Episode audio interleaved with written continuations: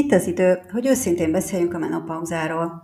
Én Iványi Orsolya vagyok, az Éjjelnek a 40 feletti nők mozgalom és közösség alapítója, ez pedig a Menopauza Story Podcast. A menopauza egy természetes folyamat, mely minden nő életében bekövetkezik, és erőteljes kihatással lehet az élet minden aspektusára, az egészségen át, a párkapcsolatra vagy a munkavégzésre is. És néha nehéz erről beszélni. Ebben szeretne segíteni a Menopauza Story Podcast, megmutatva, hogy ki hogyan éli meg ezt a rendkívül komplex életszakaszt. Köszöntöm a hallgatókat, és köszöntelek téged is, Timi. Szia! Sziasztok! És hát nagyon köszönöm, hogy elvállaltad ezt a beszélgetést, hiszen a menopauza még mindig egy mostoha gyerek téma, nem nagyon beszélünk róla, pedig hát az emberiség fele, hogy gyakorlatilag minden nő keresztül megy rajta, és hát mennyivel egyszerűbb lenne, hogyha nyíltan őszintén tudnánk erről beszélni, és meg tudnánk osztani a tapasztalatainkat is egymással, úgyhogy pontosan ezért született ez a podcast, és hát nyilván veled is erről szeretnék beszélni. Mm, te mikor hallottál először a menopauzáról, vagy, vagy mikor jött szembe veled a menopauza szó? Figyelj, elméleti szinten körülbelül, amikor tanultuk általános iskolában, a biológiában a női működést, akkor volt szó erről, hogy majd egyszer vége lesz a menstruáció és a kapcsolódó folyamatoknak. Egyébként meg, hogy a mindennapi életben most pont ezen gondolkodom, hogy nem nagyon lehet róla hallani. A családomban pedig nekem anyukám mesélte, amikor neki eljött ez a pillanat, és akkor én olyan 20, főiskolás voltam, ilyen 20 uh-huh. éves. És ő elmesélte az ő menopauzáját? Tehát, hogy úgy jött elő, hogy, hogy vagy, vagy voltak tünetei? Nem, történetet nem mesélt, az már csak az enyém kapcsán jött elő az ő története is, még egy húsz évvel később, csak, csak így kicsit ilyen, ilyen pironkodva, így megvan a pillanata, hogy így mondja, hogy de nekem már nincs ám, és így ennyi. És mondom, hm, jó, én nekem semmit nem mondott így, akkor fogalmam sem volt, hogy neki az jókor van, annak ott van elhelye, hanem így nyugtáztam a tényt. Mhm. És akkor ő hány éves volt? Ő akkor, ha én 21 voltam mondjuk, akkor ő 43. Uh-huh. Mhm.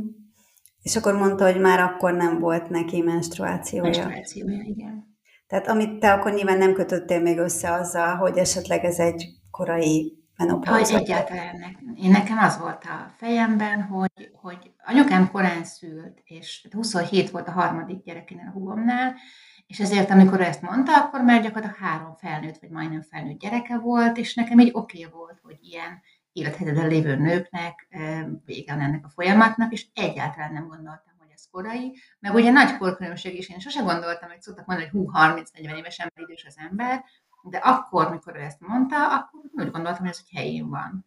Uh-huh. Igen, de szerintem ez teljesen érdekes egyébként. Tehát, hogy 20 akárhány évesen még az ember nem igazán foglalkozik a menopauzával, ugye? És akkor nálad, tehát, hogy te akkor még nem gondoltad, hogy esetleg mondjuk nálad is beköszönt ez korábban. Az az igazság, ezt így nem gondoltam, de én is viszonylag korai, 23 évesen lettem anya, először, és ebben volt egy ilyen családi történet, hogy a nagymamámnak a, az én családi legendárium. Nagymamámnak van egy olyan sztoria, hogy 38 volt, mikor anyukám született, anyukám is harmadik gyerek, és hát ez 50-es évek vége. Nem tudom, milyen diagnosztika, meg hogy működött akkor, de hogy azt hitték, hogy miomája van, és ki kell venni, mert hogy már nem, vagy nagyon ritkán, mhm. nem, nem stimmelt már teljesen a ciklusa, és akkor megmozdult a mióma, és az volt anyukám. Így, így született ő meg, és az volt a, a családi legendárium, hogy utána már szoktatás után már nem is állt vissza a mamának a ciklusa. És ez így meg volt a fejem hátuljában, hogy, hogy lehet, hogy ez valami genetika vagy családi örökség lesz, de abszolút nem mentem így bele mélyebben, nem beszélt. Ez, ez egy sztori volt, és itt nem is beszéltünk, nem is volt olyan kapcsolatom nagymamámmal, vagy ő zárkozottabb volt, vagy hát egy idősebb nő volt jóval, szégyellősebb volt annál, hogy erről beszélgessem. Csak egy anyukám születése kapcsán ezt így mesélték. És volt egy ilyen hátsó gondolatom, de úgy konkrétan nem, hogy akkor ez hány évesen, vagy hogy nekem hány éves koromig lehet gyerekem, csak úgy, úgy tudtam a háttérben. Igen, ez, ez így érdekes, hogy, hogy ott, ott van, ott volt a te fejedben is valószínűleg, csak nem, nem kötötted össze, hogy, hogy ez egy Igen, nem lett minta, igen. Igen. Igen. És akkor elmeséled, hogy nálad hogy, hogy, hogy, hogy zajlott ez, tehát hogy, hogy szembesültél ezzel? 37 szóval éves voltam, amikor felmerült bennünk a vágy egy negyedik babára a férjemmel, de úgy voltunk vele, hogy ez azért nem olyan, mint amikor az elsőt szeretné valaki, és nem akartunk orvosi kivizsgálással kezdeni, hanem csak így hagytuk, hogy történjen ez a dolog magától, és azt gondoltuk, hogy ha összejön, akkor tök jó, ha meg nem, akkor három van, és az is rendben van. De amikor eltelt majdnem két év, hogy nem történt semmi, akkor már arra gondoltam, hogy azért ezt mégiscsak ki kéne vizsgáltatni, nem csak amiatt, hogy lesz-e a végén baba belőle vagy sem, hanem amiatt, hogy ennek már lehet tényleg orvosi egy-két éves várakozásnak, és hogy velem mi van, vagy esetleg a férjemmel mi van, és akkor mentem el ezzel a kérdéssel nőgyógyászhoz, és ott gyakorlatilag az első egy-két vizsgálaton egyértelműen kiderült, hogy nekem korai petefészek kimerülésem van, és ebből már hát csak nagyon extrém beavatkozásokkal lehetne babám újra. Uh-huh. Tehát, hogy akkor egy laborvizsgálatból állapította meg, tehát, hogy vérvizsgálatból. Igen, ez a harmadik és 21. napi hormon. Igen. És akkor mondta, hogy ez egy korai petefészek elégtelenség, ugye, ami a korai menopauza egyik oka. Így van, és akkor még teljesen rendszeres cikluson volt, tehát én eléggé meglepődtem. Uh-huh.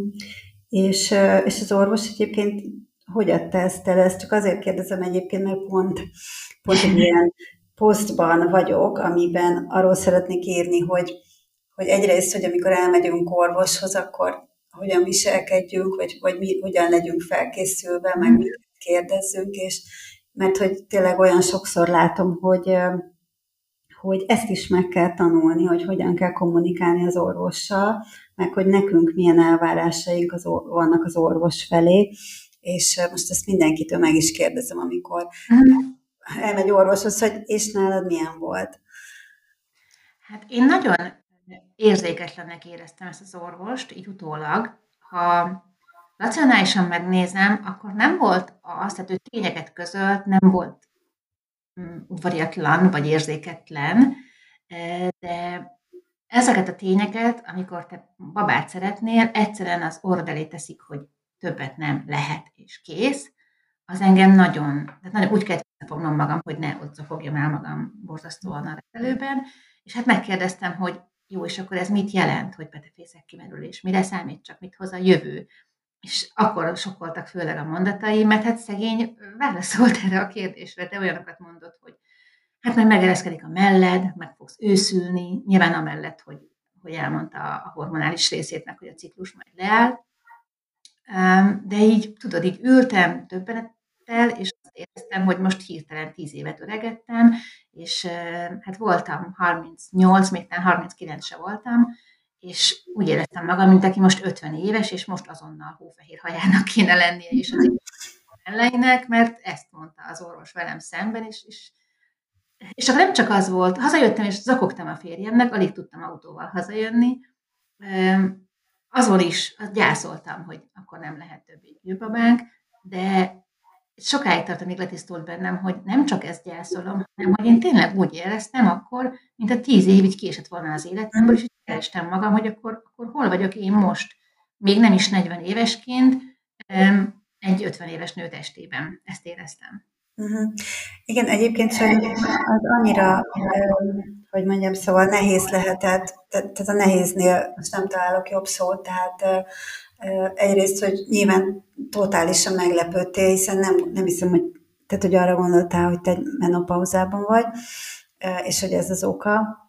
Másrészt meg nyilván az orvos tényleg tényszerűen közölte, mi van, és nem, arra, az nem jutott eszébe, hogy, hogy egy, egy érző lény ül ott a másik oldalon, aki, akinek mondjuk most pont egy összetörte az álmait.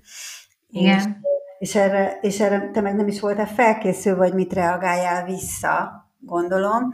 Tehát, hogy ez tényleg egy ilyen nagyon nehéz szituáció, hogy, hogy amikor az ember kap egy ilyen információt, amire nincs felkészülve, és, és pont gondolom, hogy te sem tudtad, hogy jó, akkor most mit kérdezzek vissza. És, és például arról beszélt, ugye, mert, mert ugye a korai pedefészek elégtelenségnél ott azért e, nyilván kellenek bizonyos vizsgálatok, hogy, hogy ahogy te is mondtad, hogy, hogy ez a tíz év, olyan, mintha mondjuk ha 50 éves korodban történik meg a menopauza, akkor elindulhatnak bizonyos folyamatok a testben, mint a csontritkulás, vagy egy ilyen szív érrendszeri betegség mondjuk, tehát hogy nyilván ez akkor koráb, ezek korábban kezdődhetnek, direkt így fogalmazok, mert nem mindenkinek kezdődik el, de hogy akkor ezekre például figyelni kell.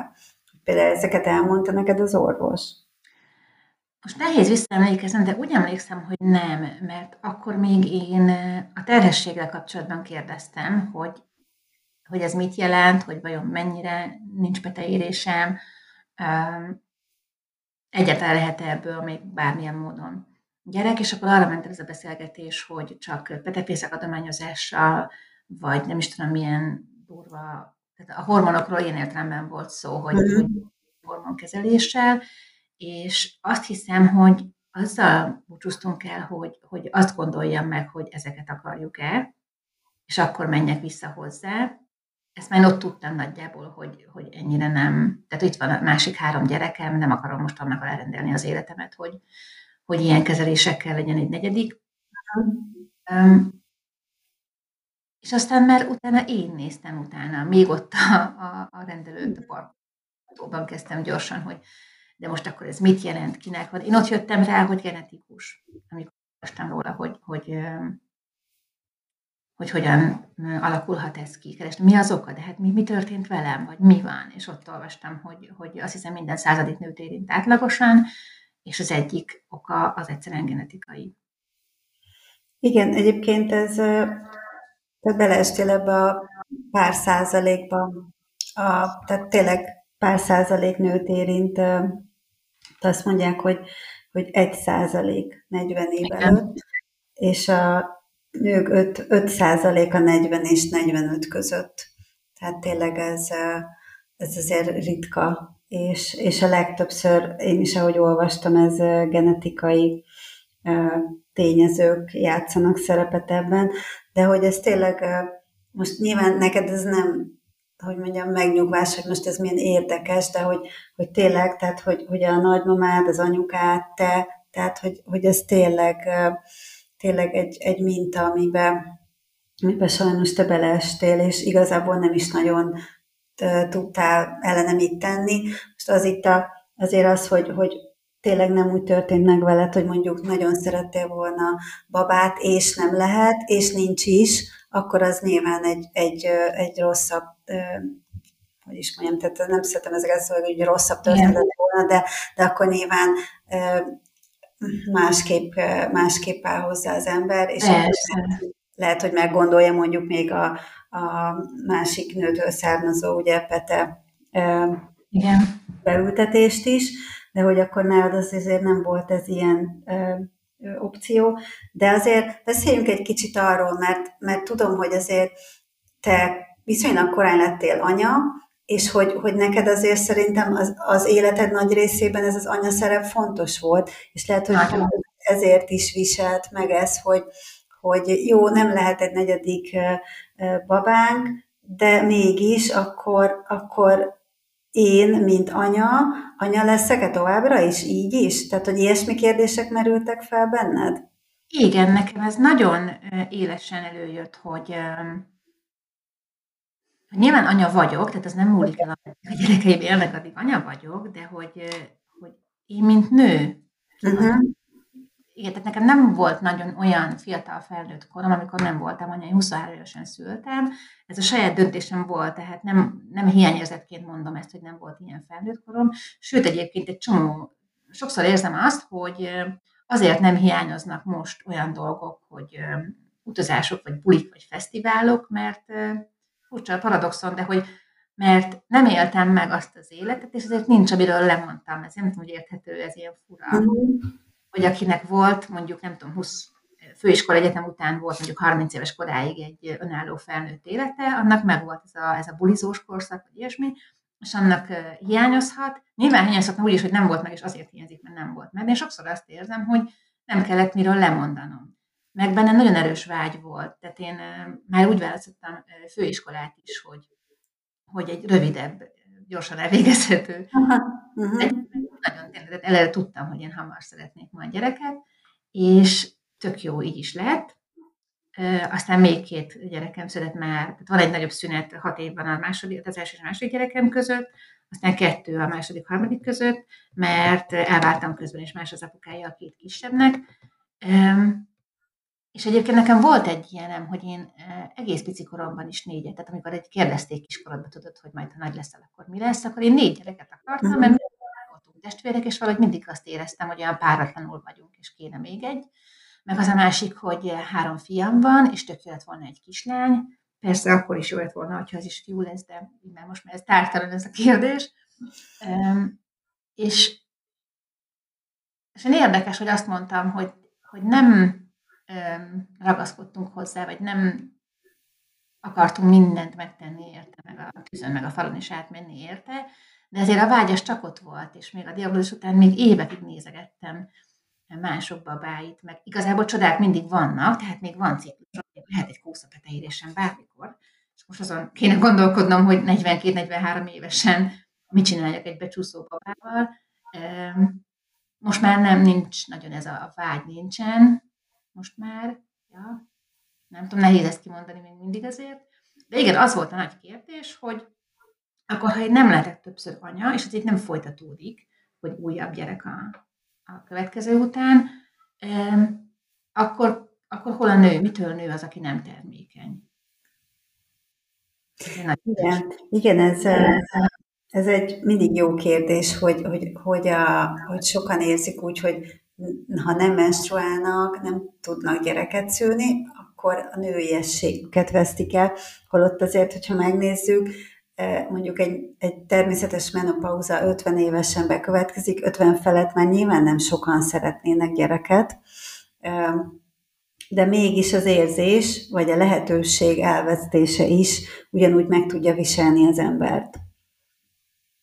Igen, és most már látom, azért eltelt egy pár év, hogy persze, hogy nők, ők is, akik a maga normál ütemében mennek végig ezen a folyamaton, és egyébként nő az is, akinek szándékosan nem lett gyereke, vagy valamilyen más nem szándékosan úgy alakult az élete, hogy nem lett gyereke, azok is csodálatos nők vannak, és nem semleges nemű emberek, vagy nem tudom, hanem nők.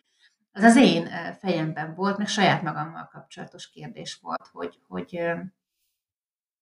hát egy ilyen önismereti utat kezdtem akkor járni, hogy de akkor ki vagyok én, és ki vagyok én, mint nő. És igazából a, a ki vagyok én, az egy könnyebb munka volt, a ki vagyok én, mint nő, és mitől vagyok nő, az, az nehezebb kérdés volt. Igen, mert neked itt akkor egy, egy új, most nem azt mondom, hogy nyilván nem személyiséget, de hogy, de hogy egy új szerepet azért valahogy ki kellett találni magadnak, nem? Tehát, igen, hogy... nem is személyiséget, de az identitást nem érzem túl nagy szónak ebben, igen. És hogy pont nagyjából a 40. Uh, szülinapoddal esett ez egybe ami szintén azért egy olyan Igen. pont, amikor az ember így azt mondja, hogy hoppá, 40, akkor, akkor most uh, mire kell figyelni, ha elmúltunk 40? Hát képzeld el, hogy a 40. szünnapomra már, már viszonylag jól voltam. A, ez úgy volt, a diagnózis körülbelül voltam még 39, tehát április volt, augusztusban lettem 39, és csúsztam lefele egy ilyen depresszív állapotba, a diagnózistól kezdve, meg sok minden volt. Munkahelyet is váltottam közben.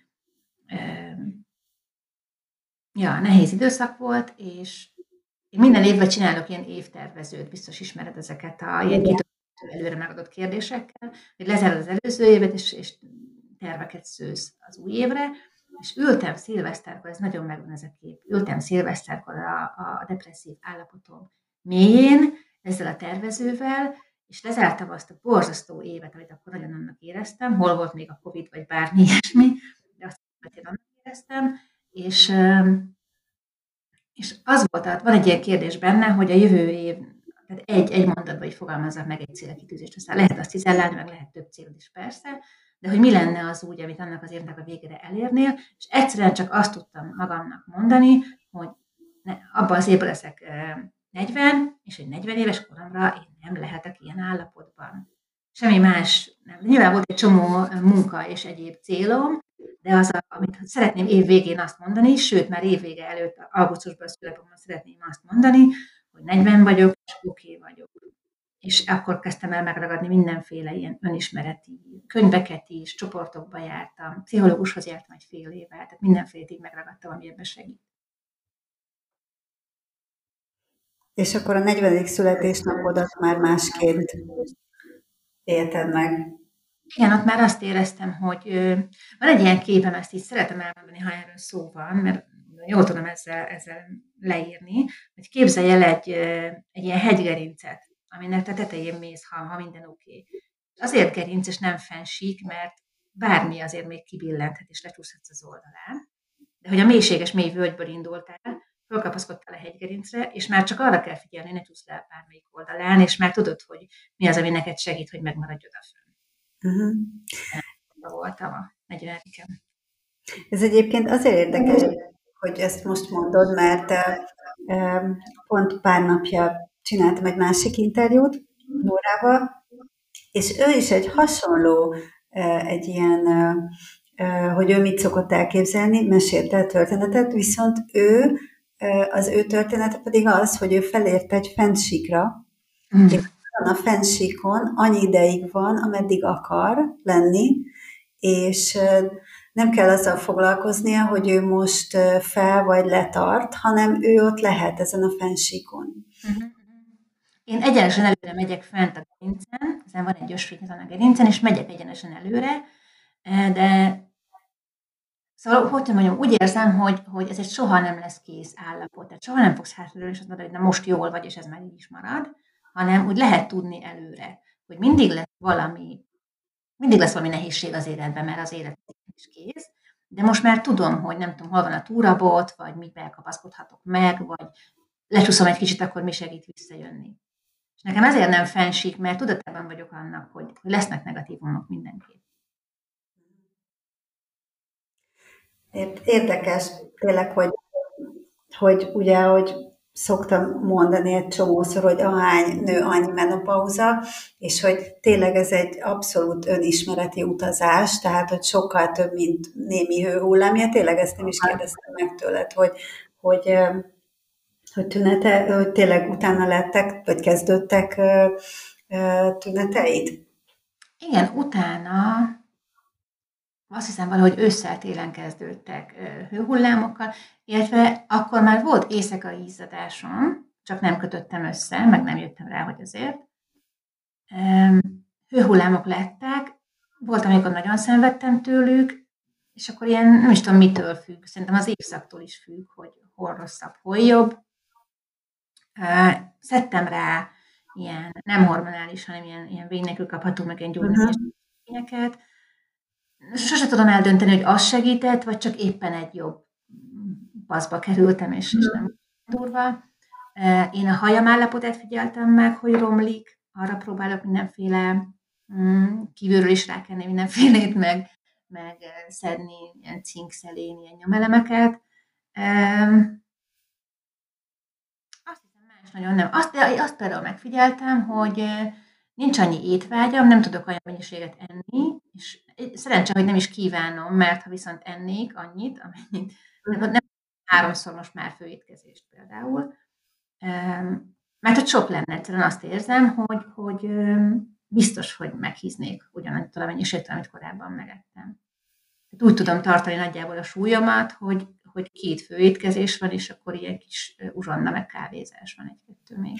Viszont az, az egy érdekes dolog, azt nem tudom, tudod-e, hogy tudod, a petefészken kívül még a zsírszövetek is termelnek ösztrogént, és, és szokták, de ez egy ördögi kör, tehát nem ajánlom senkinek, hogy bele. Hízzál, és akkor lesz ösztrogén. Igen, tehát, hogy, hogy egyrésztről, hogyha minél több zsír van ugye egy, egy nő szervezetében, annál több ösztrogén keletkezik, és ezért emiatt tovább marad meg a menstruációs ciklus, tehát, hogy ezt szokták mondani, hogy ez általában aki 60 kilónál több mondjuk, többnyire később jelentkezik a menopauza, mint a soványabbaknál, viszont más tanulmány pedig azt mondja, hogy a táplálkozásnál az alultáplált nőknél korábban kezdődik, tehát uh-huh.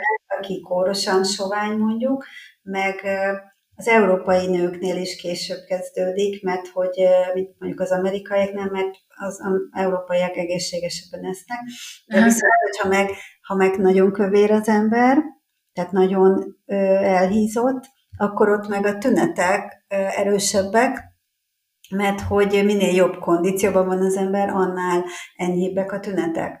Tehát, hogy mhm. tényleg ilyen ördögi kör, hogy jó, ha elhízott az ember, akkor lehet, hogy később jön a menopauza, viszont lehet, hogy erősebb tünetekkel. Uh-huh, Hát meg ugye más tünete is van, vagy hát, hát egyébként nem, nem igen, tehát hogy, hogy a, a, a, az, hogy mennyire történik meg előbb vagy később a menopauza, tehát ez is tök érdekes, mert hogy, hogy van, aki, tehát vannak olyan orvosok vagy könyvek, amelyek azt mondják, hogy, hogy minden számít, tehát hogy a, onnantól kezdve, hogy mikor jött meg, hányszor szült az ember, szedett a fogamzásgátlót, volt a nőgyógyászati műtétje, hogy él. Hm? Viszont a, a, abban mindenki megegyezik, hogy két dolog totálisan számít. Az egyik a dohányzás. Uh-huh. A dohányzás két évvel korábban meghozza a menopauzát, a másik pedig a táplálkozás. Uh-huh. Erre a kettőre mindig azt mondják, hogy ez a kettő a legfontosabb. Én nem dohányoztam soha, anyukám igen. Uh-huh. Úgyhogy, de hát tudod, így utólag persze mindig nehéz összerakni, hogy, hogy mit történhetett bármi is, csak én is meglepődtem, amikor így utána olvastam, hogy, hogy a dohányzást például mindenhol említik, hogy, mm. hogy ez az előrébb hozza. Meg hát a táplálkozás, ugye ezt mm. valaki alultáplált, sőt, még azt is olvastam, hogy a vegetáriánusoknál is korábban következik a menopauza. És akkor most ott tartasz, hogy hogy most kezdesz -e jobban kicsit belemenni abba, hogy, hogy esetleg szüksége, szükséged van-e hormonpótlásra például? Igen, amikor tehát én elsősorban a lelki részét tartottam fontosnak, nagyon éreztem magam, és azon akartam segíteni, vagy abból szabadulni, és utána gondoltam azt, hogy nem is csak ebben a témában, hanem úgy egyáltalán jó lenne az én testemet így kivizsgálni, hogy hogy van, meg hogy működik, ne érjenek egyéb ilyen meglepetések, mint ez. És akkor jött a Covid, úgyhogy ez gyakorlatilag egy két évet ugrott, és most tartok ott végül, hogy, és már kinéztem, hogy kihez szeretnék menni, szeretném, ha nő lenne. Ja igen, nem szeretnék visszamenni az orvosomhoz, akinél akkor voltam, mert, mert nem, tehát így van egy ilyen mm, meghasonlásom, vagy nem tudom, nem, nem, nem vele szemben ülni. Uh, jó lenne, ha nő lenne, jó lenne, ha valaki nőgyógyász és endokrinológus lenne egyszerre, tehát hogy értsen ehhez. Ugye most már nekem nem az fog kelleni, hogy egy nőgyógyász a szüléshez értsen, majd Igen. ehhez értsen. És én nyitott vagyok, tehát hogyha engem tényleg kivizsgálnak, és vesznek megfelelő számok, adatok, eredmények, akkor én benne vagyok a hormonterápiában, nem vagyok így ellene. Olvastam róla sokat, meg hát tőled is olvastam, meg hallottam róla, hogy először egyébként abszolút én ellenző voltam, hogy úristen hormont ne. És főleg általad nagyon sok ilyen cikket olvastam, hogy ez miért, miért tévhit, meg hogy miért egy ilyen nagyon régi elavult gondolat. Úgyhogy most már így átformáltam ebben a gondolkodásomat, és, és rendben vagyok vele, hogyha arra van szükség, nyilván a megfelelő vizsgálatok alapján meg nem csak úgy ötletszerűen, úgyhogy ja, most már ott tartok, hogy hívom a különböző orvosi központokat és számokat, és keresem az időpontokat, és megyek intézni ezt is.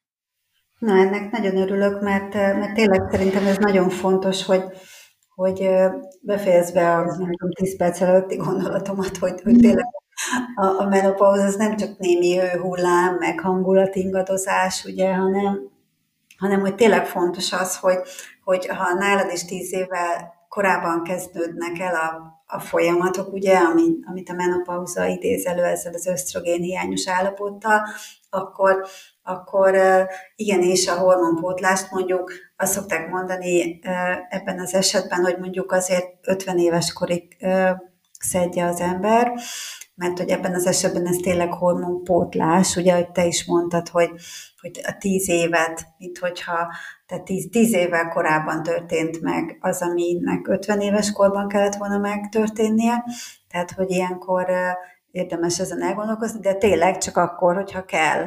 Tehát ezért is, ezért is mindenképpen jó, hogy, hogy elmész egy kivizsgálásra, mert ott úgyis meg fogják mondani, hogy mi, hogy mi van, és, és akkor nem kell ezen, ezen tovább nagyon mhm. gondolkozni.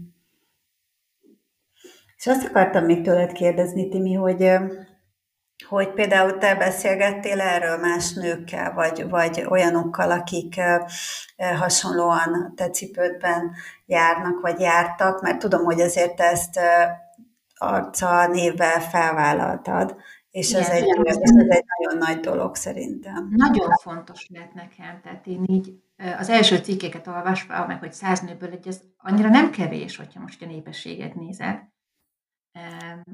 Nagyon fontos lett, hogy hát engem érint, és nem hallottam, és hogy éreztem már magam, és hogy meglepődtem, és hogy biztos, hogy nem vagyok egyedül a világban nyilván, és én azzal kezdtem, hogy írtam egy cikket a blogomra, amiben így az én sztorimat megírtam, megvállaltam, és kitettem azzal, hogy figyelj, ha veled is ez van, akkor nem vagy egyedül, és tudjál róla, meg foglalkozz vele, meg aki még nincs ott, vagy hogy kérdezd meg az anyukádat, nálatok hogy volt, hogyha él a nagymamád, hogy anyukát tudja, hogy hogy volt a nagymamádnak.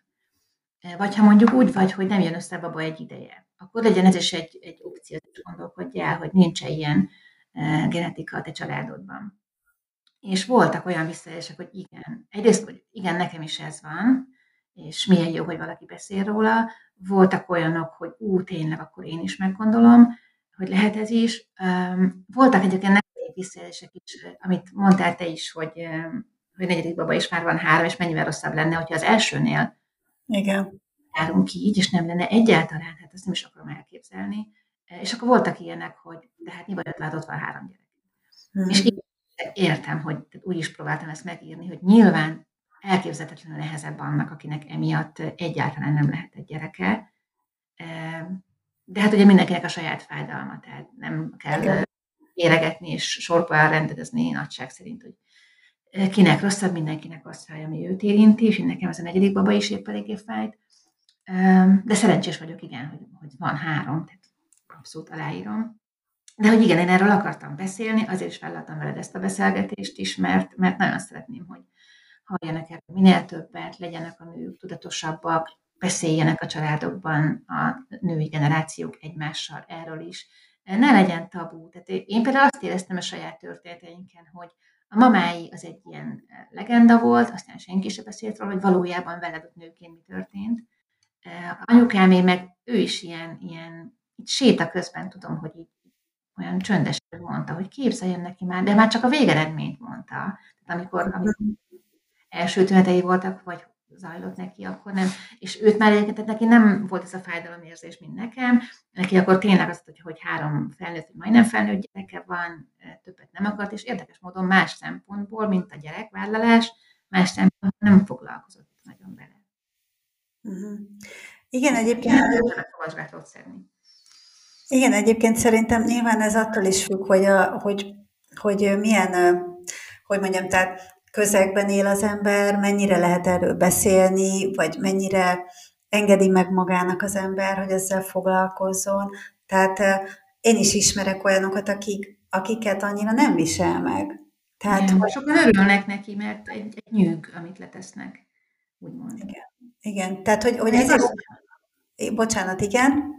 Hogyha lányod van, de most csak arra gondoltam, hogy kérdezd meg anyukádat, de ha neked van lányod, kislányod, tíz éves kislányod, akkor, amikor az első menstruációról beszélsz vele, és tudod, hogy te érintett vagy. Jó, nem kell az elsőnél persze, de hogy lehet neki mondani, hogy nekünk majd erre figyelni kell, 30 pár éves korunkban, vagy hogy nekünk mondani kell mondjuk a nőgyógyásznak, amikor, amikor majd babát szeretnél. Vagy nem tudom pontosan, nekem három fiam van, nem tudom, mit mondani a lányomnak, de hogy adjuk tovább. Igen, Igen ez, ez egyébként nagyon fontos, és amit, amit mondasz, és és én is mostanában szoktam mondani, vagyis hát próbálok a fiatalabb nőkhöz is ugye eljutni, mert hogy, hogy mondjuk igen, hogyha tudod, hogy a, a család nőtagjainál ez megtörtént, akkor, és még mondjuk szeretné gyereket, akkor nyilván már nagyon tudatosan kell erre felkészülni. Tehát, hogy nehogy, nehogy beleesse abba, hogy mondjuk nem lehet. Mert már mert későn, későn tudtad meg például. Igen. Jó, hát köszönöm szépen, Timi. Van még valami, amit, amit elmondanál, amit nem kérdeztem meg? Szerintem ez kerek. Ne legyenek tabuk. Igen, még itt a végén azt szoktam megkérdezni, hogy van-e valami, amit üzensz a, a nőtársaidnak, de szerintem így nagyjából elmondtad itt a végén, de... Igen, ha, ez, hogy beszéljünk, ne, ne legyenek tabuk, igen. Ne legyenek tabuk, igen, tehát úgy sokkal könnyebb egyébként, ha, ha csak egy nő meghallgatja most ezt, aki hasonló cipőben jár szerintem, és tudunk, vagy tudtunk vele segíteni, akkor én már boldogan fogok meghalni. Úgyhogy köszönöm szépen, Timi, és hát bízom benne, hogy minden rendben lesz az orvosnál, és aztán majd úgy is beszélünk, hogy, hogy mi történt, és csinálunk majd egy, egy, egy újabb podcastot, úgyhogy köszönöm szépen, hogy megosztottad velünk a, a történetedet, és köszönöm a hallgatóknak is, folytatás következik majd. Én is köszönöm mindenkinek. Szia, Timi! Köszönöm! Sziasztok!